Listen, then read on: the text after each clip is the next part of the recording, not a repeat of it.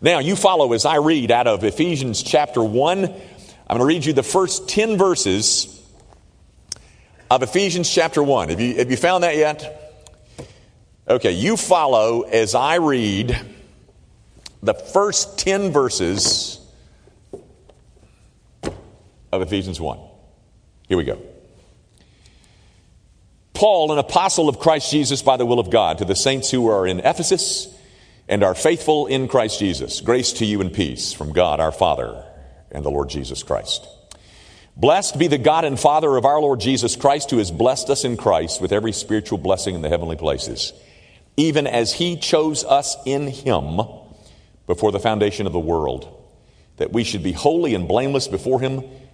In love, he predestined us for adoption through Jesus Christ according to the purpose of his will to the praise of his glorious grace with which he has blessed us in the beloved. In him we have redemption through his blood, the forgiveness of our trespasses according to the, the riches of his grace, which he lavished upon us in all wisdom and insight, making known to us the mystery of his will, according to his purpose which he has set forth in Christ as a plan for the fullness of time to unite all things in Him, things in heaven and things on earth. The grass withers and the flower fades, but the word of our God, it, um, it endures forever. Hey guys, you know what these are? Um, I wanted to stack them all, in, but I'm, I'm about to make a mess here. You, you watch and see. I wanted to impress you with. Now, don't fall. Do you know what those are? Those are commentaries. Commentaries on the book of Ephesians by one author. Now, he is my favorite author, Martyn Lloyd-Jones. But there are eight volumes here, eight volumes on six chapters of Scripture. So that's more than a volume per chapter. There are dozens of other authors that write on the book of Ephesians. This is just one guy, one man writing on the book of Ephesians. Now, guys, to preach through the book of Ephesians from the Sunday morning pulpit, um, in, in 35 minute little bites is, is probably a bad idea for somebody like me.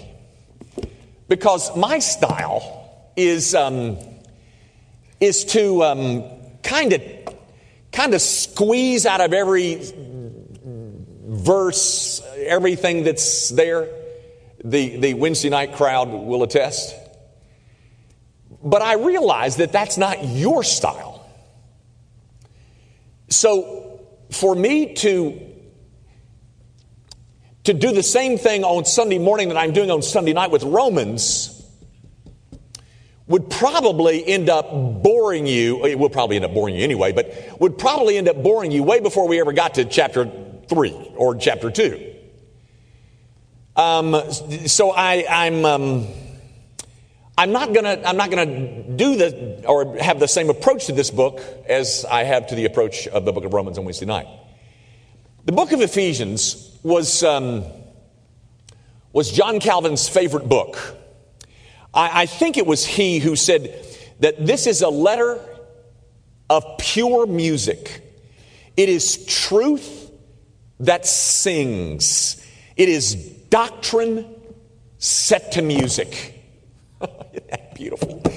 Um, so, what I'm going to propose to do um, is I'm going to limit myself to two sermons per chapter, and it will require agony on my part. For me, for probably not you, but agony on my part to do so.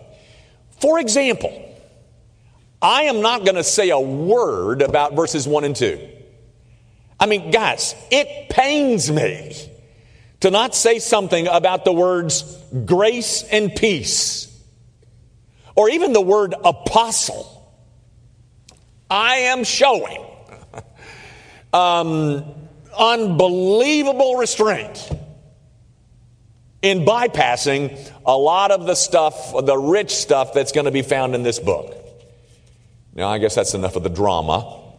Um, I'm simply saying to you guys, we're going to march through the book of, of Ephesians in broad strokes, um, hopefully to the benefit uh, of God's people. Now, there are some who have likened the book of Ephesians um, or, or said that the book of Ephesians is somewhat of an abridged mini version of the book of Romans, um, which, as you know, we have been studying uh, on Wednesday nights on and off for the last 12 years. But in, in, in uh, although there are some similarities in the two books, one of the main things that, that, that at least strikes me in terms of differences in the books is that the book of Ephesians, it, it catches you off guard because it plunges right into some pretty heavy stuff. Unlike the book of Romans, where Paul takes eight chapters to, to just define the doctrine of justification by faith before he ever gets to the, to the really tough stuff. But he prepares you for it in the book of Romans. He, he, he takes eight chapters to kind of get you ready for this, the, the tough stuff that's uh, just around the corner. But not in the book of Ephesians. it's like, it's like Paul uh, said, uh, uh, Dear friends, um, how's everybody back home? Boom! We're launched into predestination and election. in verse 4, we get, we get one verse to prepare ourselves for mm, boom. Now, I can say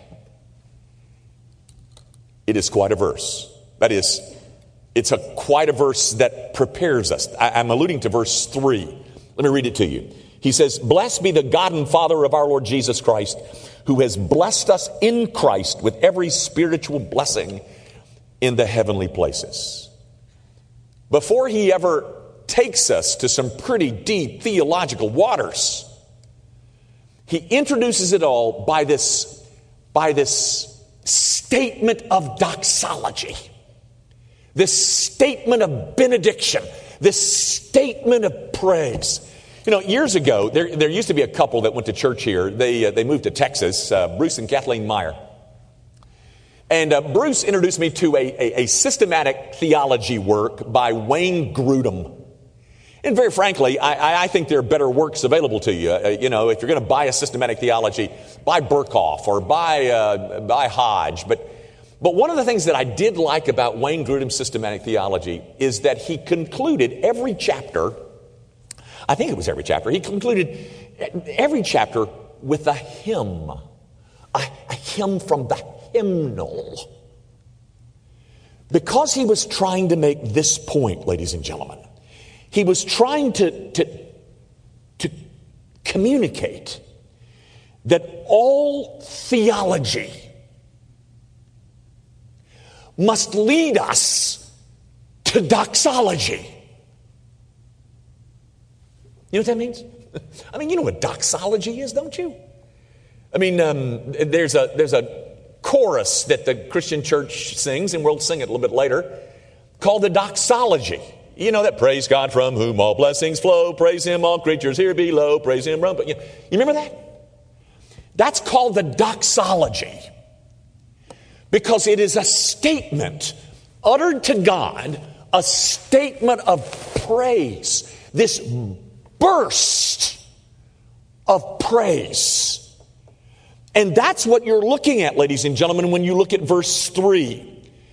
For Paul, when he is writing all of this very difficult theological stuff, he is not writing as a seminary professor. He's not writing to seminarians. He's not writing to students. He's not writing to a classroom. He's not, he's not trying to offer up enough theological fodder so that we can get a good theological debate going on. His pen sings. It sings with all these rich biblical concepts.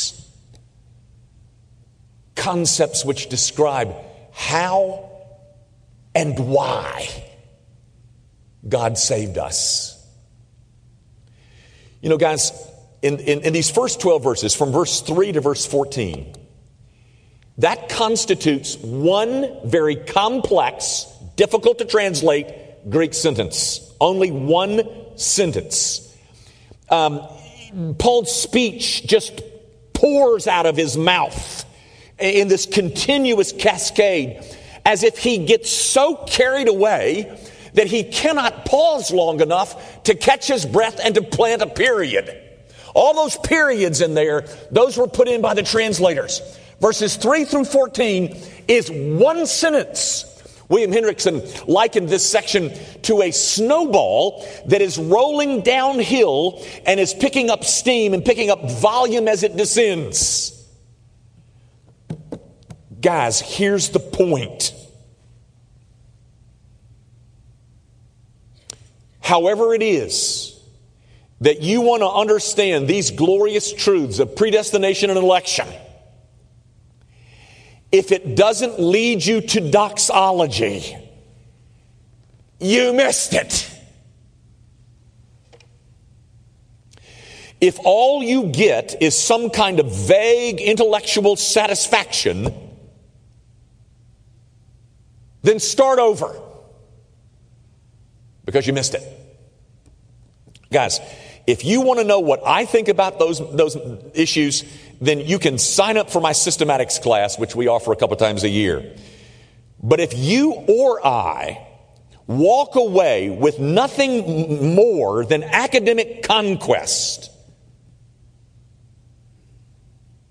then we have fallen short of Pauline theology. Because Paul starts and ends with doxology. And that's what you are looking at in that one verse of preparation, verse 3. He starts before he ever gets to these things that are so controversial, at least in the 21st century church. Before he ever gets to that, he starts by saying, Blessed be God. That's what verse 3 is. And then we come to verse 4, which indeed is some rather it's, it's theological heavy lifting, ladies and gentlemen. Um, can, I, can I just read you verse 4? You still got your text open? I hope. Even as he chose us in him before the foundation of the world, that we should be holy and blameless before him in love he predestined us for adoption through Jesus Christ according to the purpose of His will. Now, guys, the three verses, verses 4, 5, and 6, contain enough material for 15 sermons. But there's no way that, that I can plumb the depths of all that's stated in there in my little 35 minute chunk here on Sunday morning and to try, I, I, try to do a better job of that in an eight hour session called my systematics class. Um, and I, I probably fail there too. But unpacking these verses, verses four, five, and six, or at least trying to, would probably create more problems than I solve. But I do want to point out three things about them. And, and that's what we'll look at today, and we'll move on next week. There's three things that I want you to see. Here's number one whatever it is that Paul is teaching here, whatever it is, however you come to understand it, whatever it is that Paul is writing about here in, these, in this verses 4 through 6, you must understand this first that he considers it blessing number one. Remember? We looked at verse 3 and he says, Bless God for all these blessings that he's blessed us with. And eh, number one, he comes to verse 4. Verse 4 is considered for the Apostle Paul blessing numero uno. Let me read it to you. For he hath chosen us in him before the foundations of the earth. The Apostle Paul considers that blessing number one. now, guys, when you're interpreting your Bibles, uh, one of the things that you have to do is that you have to figure out what the antecedents of the pronouns are. Antecedents of the pronouns? What are you talking about, Dr. Young? Oh, come on. Now, you remember the English language? We, we speak it. The English language has things called pronouns in it. And pronouns refer back to nouns. And those things that they refer back to are called the antecedents of the pronouns. Look at this. He has chosen us in Him. There are three pronouns. He chose us in Him. Three pronouns. Now you've got to figure out who the antecedents of those pronouns for are. All right, who's the He? Well, if you say God, you're only half right. Because the term God can refer to the whole Trinity or it can refer to God the Father. But if you say God the Father, you got it right. He, God the Father, chose us. Who's the us? Well, that would be Ephesian Christians with a broader application to the rest of us. God the Father chose us in Him. Now, who's the Him? That would be God the Son. Now, here's the first thing that I want you to see, ladies and gentlemen. However, you come to understand all these rich theological concepts, here's the first thing that you got to understand. Whatever it is that God is up to, He's up to it in Him, in Christ Jesus. Guys, there are two Greek words that are translated in. There is the shorter one, epsilon nu or en. Then there's another one, epsilon iota sigma, which is pronounced ice, I think. It also is translated in. But when the New Testament talks about believing in Jesus, the preposition that is normally used, normally, is the second one, ice because ice signifies moving into. The other one, en, signifies or connotes inside of. So here's the point, guys. You still with me? When you believe in Jesus Christ, you move into ice. But the result of moving into is that you are in or inside of. Guys, the word that's used in these, this paragraph 11 times. It's in verse 3, it's in verse 6, it's in verse 7, it's in verse 9, it's in verse 10.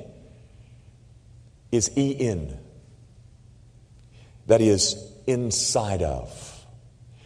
However, you understand these glorious truths, ladies and gentlemen, you got to understand this that the sphere of all of God's operation is us in inside of Christ. You know, people just have the toughest time believing that they're really spiritually safe. That ultimately, when I die, is God going to own me? Ladies and gentlemen, the whole idea here is you are safe because you are in epsilon nu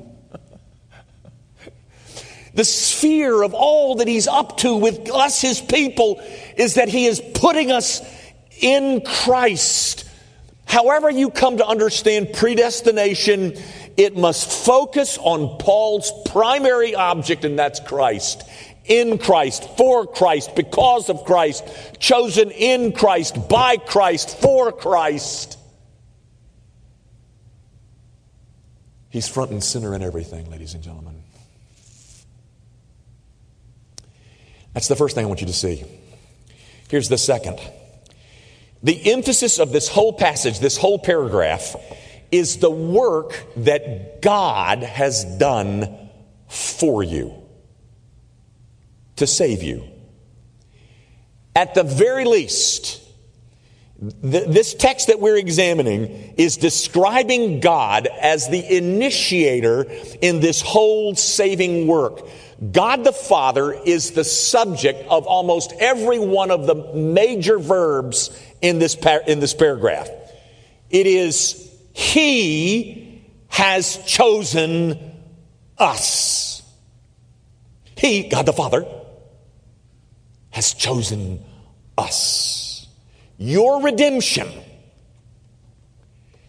is all God's. You did not, you did not make the first step. now, you know, I said that back this summer when we were looking at Genesis 3. You remember that? It was, I think it was in the third of those four sermons. I said this I said, um, when Adam and Eve sinned and ate that fruit from that forbidden tree, what did they then do after they were they realized they had blown it? What did they then do? Well, they ran to God and told him how sorry they were and asked for his forgiveness. They didn't do that. They ran to the bushes. Then they began to try to cover their shame and their guilt with sewing fig leaves together. And in that story, who sought whom? Hmm.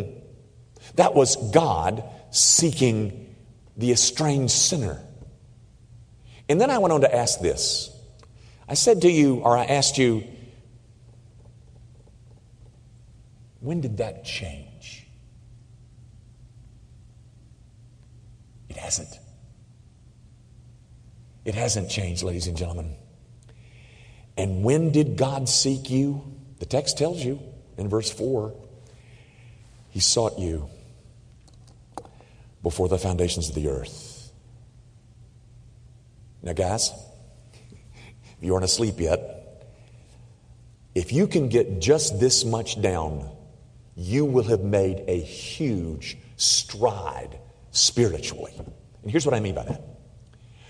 I, I wonder if some of you are sitting out there saying,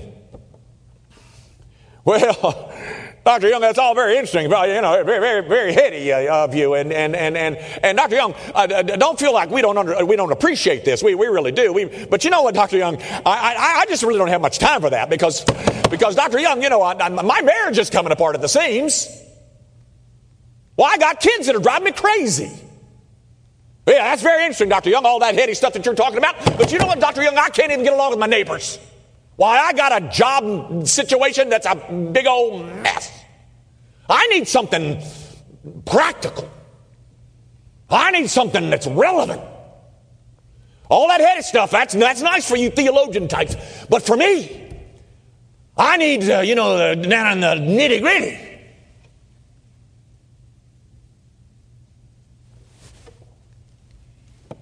Now, you listen to me, ladies and gentlemen.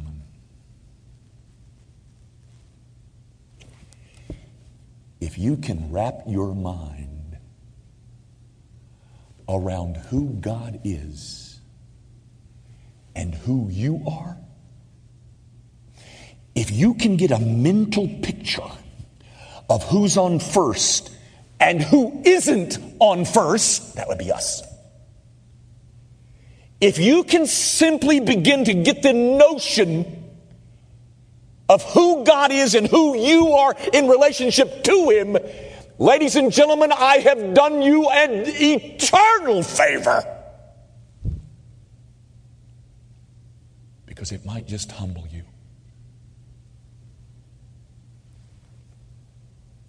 And the best thing for your marriage right this minute is that you be humbled. And the thing that will help you be a better parent is that you taste humility.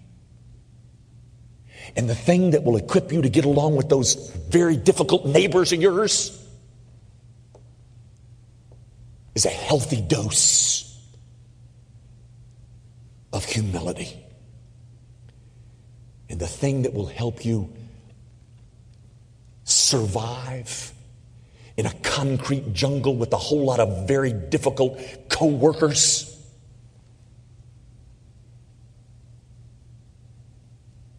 Is a right view of yourself. And one of the things that will humble us and sweeten us, ladies and gentlemen, is simply knowing this that God is the initiator in this great saving work.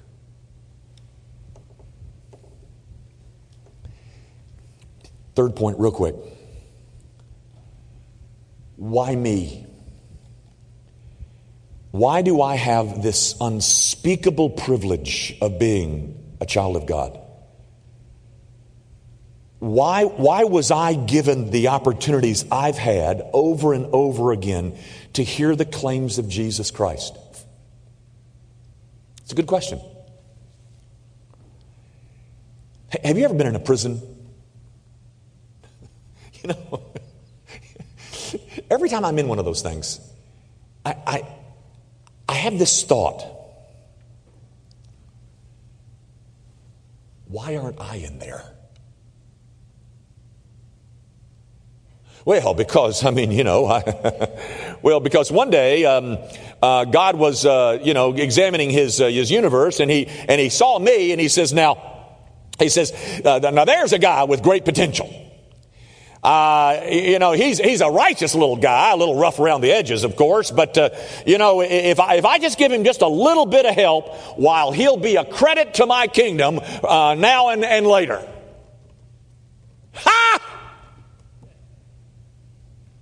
That's foolishness, ladies and gentlemen. Are any of you so benighted as to think that any of that is true? Why me? Why anybody? You see, guys, justice I understand. It's grace that puzzles me.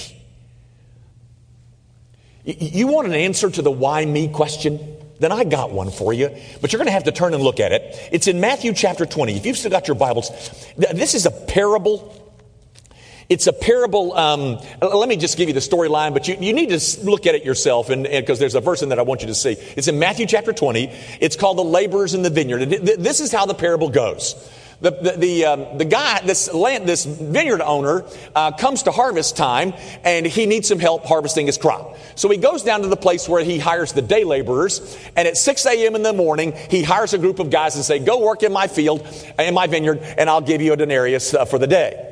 So then he realizes about 9 a.m. he needs some more. So he goes back over there, he gets some more, and he sends them over those, guys over there. And then about noon, he realizes, oh, I'm still short. So he goes back and he gets some more, and he sends those over there in the vineyard. And then about 3 p.m. in the afternoon, he realizes, oh, oh, oh, I still need some more help. So he goes back and he gets some more, and he sends those guys over there. And then about 5 p.m. in the afternoon, he realizes, I'm still short. So he goes back over there and he gets some more at 5 p.m. and he sends them over there. End of the day comes.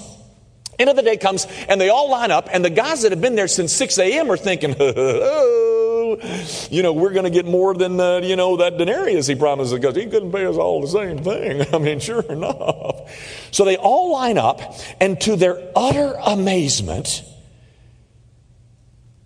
they all get the same pay. And they don't like it.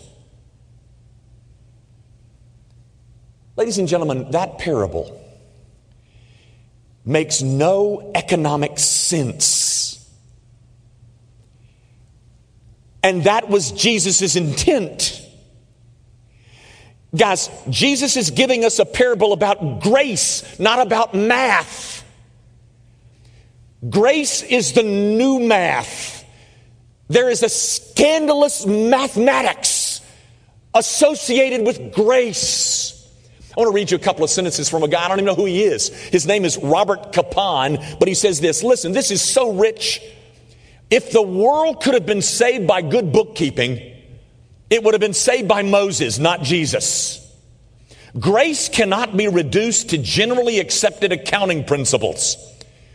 In the bottom line realm of ungrace, some workers deserve more than others in the realm of grace, the word deserve doesn't even apply. Isn't that great? Oh, oh, oh, oh, back to that why me question. I haven't forgotten it. It's got an answer, and it's in this parable. It's in verse 15. Why me? By the way, the, the, the vineyard owner is a, is, a, is a picture of God the Father. And the vineyard owner is speaking, and he's speaking as, as a representative or as the, as the God figure. And God, the God figure in this parable in verse 15 asks this, verse 15. Am I not allowed to do what I choose with what belongs to me?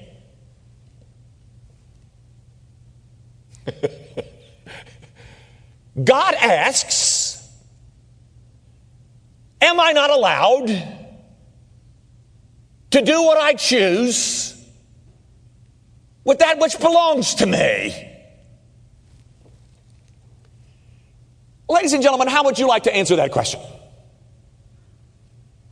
Would you like to look into the face of the Heavenly Father and say, Nope, nope, nope, nope, nope. You can't do that? Nope, nope.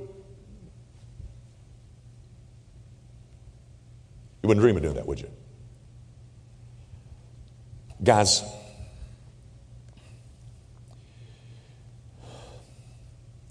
grace baffles us because it goes against the grain of human in, intuition. The world runs on ungrace.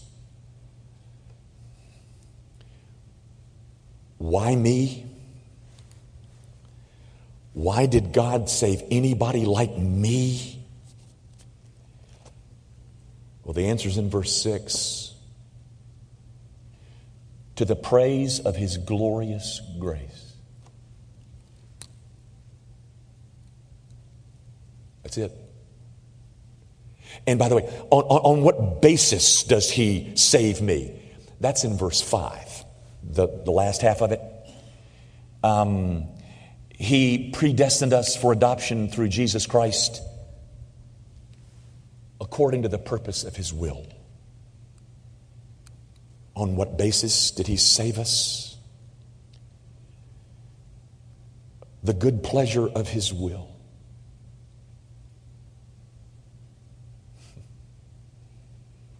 Justice, I understand. Grace baffles me. Now, don't forget this. Paul starts this section that is so rich and full of theological concept. He starts it by saying, I bless you, God, for blessing us with all these blessings. Go read it, verse 3. And so everything in there is just Paul listing blessings that God has showered.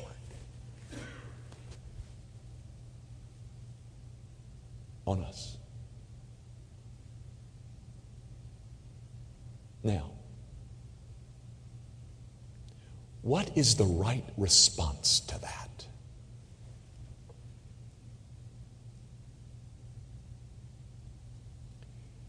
Doxology. Praise. A life of praise.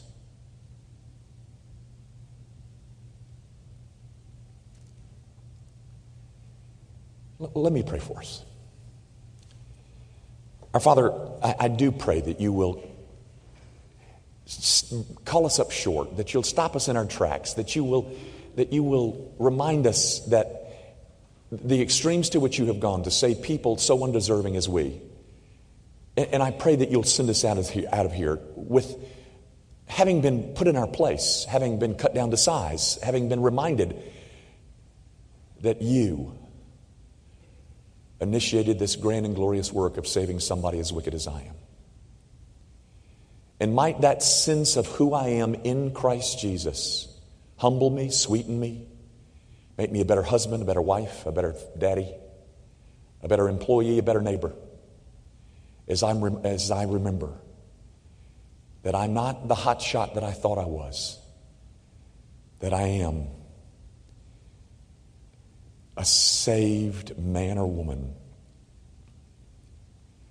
because of the riches of your glorious grace. People who perhaps ought to be in prison, but people who have been saved by the riches of your glorious grace. Would you do that, Father? And for those that you brought here today who have not yet met our Savior,